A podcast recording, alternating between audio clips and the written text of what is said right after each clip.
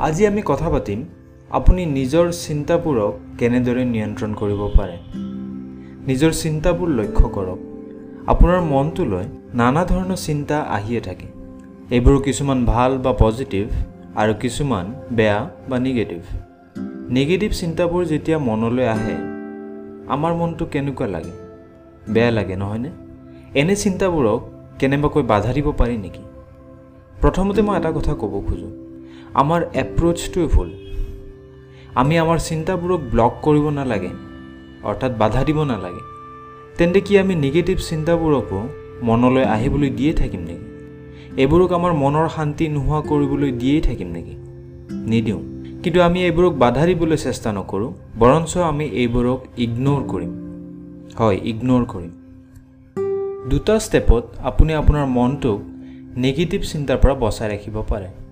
প্ৰথম ষ্টেপ ধৰি লওক আপোনাৰ মনটো এটা সৰু ৰুম তাত মাত্ৰ এখন দৰ্জা আছে।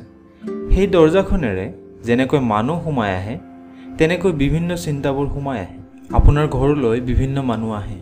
তাৰে কিছুমান পজিটিভ মানুহ যিয়ে ভাল কথা কয় আৰু কিছুমান নিগেটিভ মানুহ যিবোৰে বেয়া কেৱল নিগেটিভ কথাহে কয়। আমি কিন্তু এনে মানুহবোৰক অগ্ৰাহ্য কৰিব পাৰোঁ অৰ্থাৎ ইগন'ৰ কৰিব পাৰোঁ। তাৰমানে আমাৰ ঘৰলৈ অহা মানুহবোৰক আমি মাত লগাম নে নলগাম সেয়া আমি নিজে ঠিক কৰিব পাৰোঁ। তেনেদৰে আমি আমাৰ মনলৈ অহা চিন্তাবোৰকো গুৰুত্ব দিম নে অগ্ৰাহ্য কৰিম সেয়া আমি নিজে ঠিক কৰিব পাৰোঁ। আপোনাৰ মনলৈ যেতিয়া চিন্তাবোৰ সোমাই আহে প্ৰথমতে চাওক সেই চিন্তাবোৰ পজিটিভ নে নিগেটিভ। এয়া হ'ল প্ৰথমটো ষ্টেপ দ্বিতীয় ষ্টেপ যদি আপোনাৰ চিন্তাটো নিগেটিভ তেন্তে তাক ইগন'ৰ কৰক। তাৰ ওপৰত মনেই নিদিব। যিদৰে ঘৰলৈ অহা নিগেটিভ মানুহ এজনক মাত নলগালে অলপ সময়ৰ পিছত তেওঁ নিজে নিজে গুচি যায় তেনেদৰে আপোনাৰ মনলৈ অহা নিগেটিভ চিন্তাবোৰকো গুৰুত্ব নিদিলে ই অলপ সময়ৰ পিছত নিজে নিজে গুচি যাব বা নোহোৱা হৈ যাব। যদি আপোনাৰ চিন্তাটো পজিটিভ তেন্তে তাৰ লগত কথা পাতক অৰ্থাৎ তাৰ ওপৰত গুৰুত্ব দিয়ক। এইটো এটা খুব টান কাম নেকি? হয় জানো টান? এইটো কিমান সহজ নহয় জানো?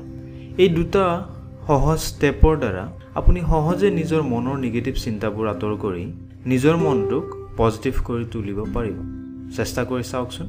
আপুনি কৰিম বুলি ভাবিলে আপুনি পাৰিব। Thank you very much